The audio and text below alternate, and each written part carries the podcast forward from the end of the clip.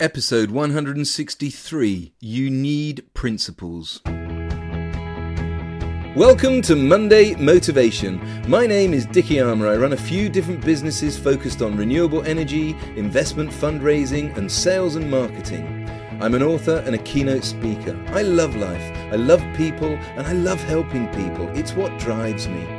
Each week, I bring you motivation, inspiration, and business advice to help you make huge improvements to your business, your happiness, your success, and your life overall. Thanks for spending some of your valuable time with me today. Let's get started.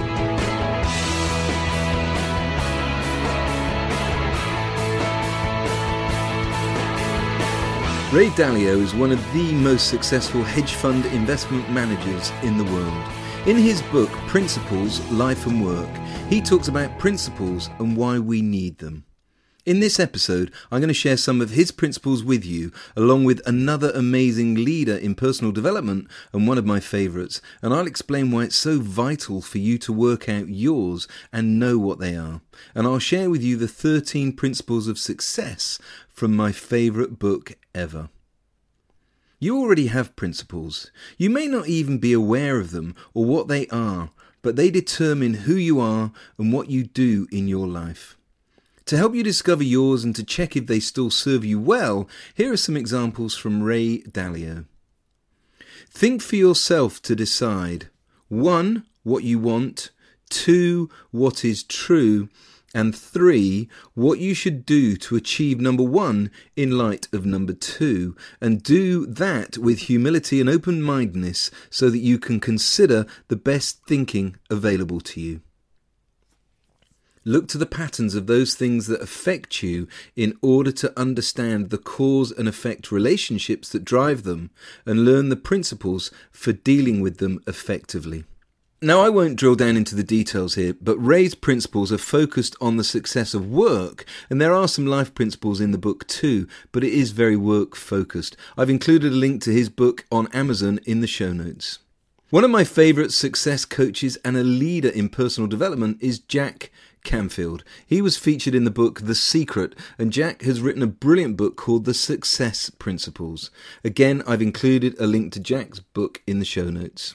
In his book, Jack lays out over 67 principles to help you get from where you are to where you want to be. Three of my favourites are if you want to be successful, you have to take 100% responsibility for everything that you experience in your life.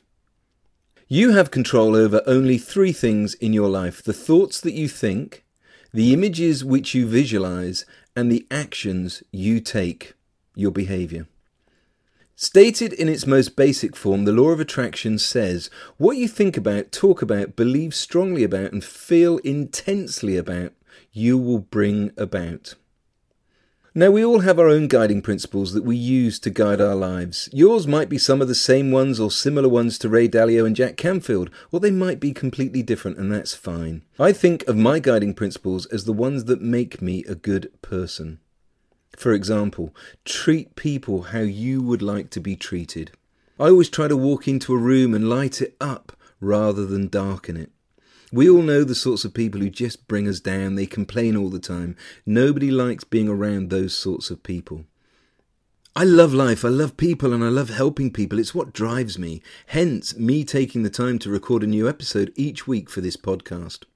One principle I really believe is we get to choose how we feel. You get to decide. I don't know what it is about life, but too often our default setting is negative. So without keeping ourselves in check, we can easily let ourselves feel bad things based on nothing of real substance. We choose how we react to every situation, how we feel. We can choose to feel good or bad, happy or sad. So stop reacting in a negative way to potentially bad situations that happen in your life. Instead, step back and think about it. It won't ever be as bad as you think it will. From simple things like the rain, we Brits love nothing better than talking about the weather, but so often when it's raining, people get all down and start moaning. I love the rain. It's what we drink as water. It helps the trees grow and they consume CO2, which is a good thing. And it helps the flowers and plants grow so the world looks a prettier place. Yeah, sure, you might get a little soaked on your walk into work, but come on, it's not all doom and gloom just because it's raining. Every cloud has a silver lining, and it's all perspective. You choose how you react to any given situation. Don't get all depressed and negative. Instead, look for the good. There are always cons, but look for the pros. It's only when you look for the pros that you'll find them. Think about my poor old dad when he was diagnosed with terminal cancer back in 1998. My whole world fell apart and went misty blue. He was everything to me. But he had such a great attitude and used to say that he and I would have loads of time for coffee meetings, and he was right. He lasted a year and a half before he succumbed to cancer. In that year and a half, we got to say goodbye many times. We got to say things father and son rarely get to say to each other. So, yes, cancer sucks, but on the silver lining side, I got to say goodbye to my dad and to thank him for being such a wonderful dad. I'll be eternally grateful that we got to say goodbye. Another principle I live my life by is this don't worry about anything you can't control. People spend so much time worrying about things in life, and in most cases, they're things or circumstances which they have no control over and that they can't control. So stop worrying about them. Only spend your energy and your focus on those things which you can control. Think of everything that you can do to improve a situation. If you've thought of everything and done everything that you can, then let it go. Stop worrying. And if there's more you can do, then do it. Don't worry about it ever. Instead, be proactive and look for the positive. What can you do to change the situation? Come up with solutions, not problems. And especially when many of the problems we envisage, the problems we worry about happening, never ever happen. What if I flunk my interview and I don't get the job? Focus on being the best version of you during the interview. Dazzle them with your brilliance. Make sure you've prepared and that you know everything you can about the company and the person or people who will be interviewing you. And as long as you do everything within your control and you perform at your very best, then you can't worry. What if he leaves me for another woman? What if she leaves me for another man? What if he leaves me for another man? What if she leaves me for another woman? What if they leave me for someone else? Oh, I could be here all day, you know what I mean. Whatever gender, you might worry about your partner leaving you, but please don't. Focus on keeping a relationship fresh and exciting. Treat your soulmate as exactly that, your soulmate, and go out on date nights. Buy them flowers and little presents just to say, I love you. Don't wait for their birthday or Christmas to buy them presents. Be impulsive and surprise them this week, this month. Like everything in life, you get out what you put in, so put some love back into your relationship and you'll get their love back. Oh, what happens if the plane crashes? Ugh, I love flying, so this is one worry I've never had and I never will. Again, it's fate, it's out of our hands. Just sit back and enjoy the flight. Have a listen to episode 45. It's about your journey, not your destination, where I talk about why I love flying so much. But what if I lose my top client? Focus your energy on doing everything you can to make sure you look after your clients and keep them happy. That's the key. Don't worry about losing your clients. Focus on keeping them happy, keeping them content. Offer them the best service you possibly can. I'm currently in the process of raising a sum of money for Core Energy, our renewable energy storage business, and it's not an insignificant amount of money. I could be sat here at the weekend as I write this episode, worrying about all the things that might go wrong, but why would I waste my time on that kind of thinking? I know there is so much money out there, and I know that I'll find the right high net worth investors who will not only love what Core Energy is doing, but who will invest the money which we need. My job is to find those people and get them to invest with us. I'm not worrying about all the ifs and buts and maybes. I'm only focused on my activities, making connections, calling and following up on those people who can help me.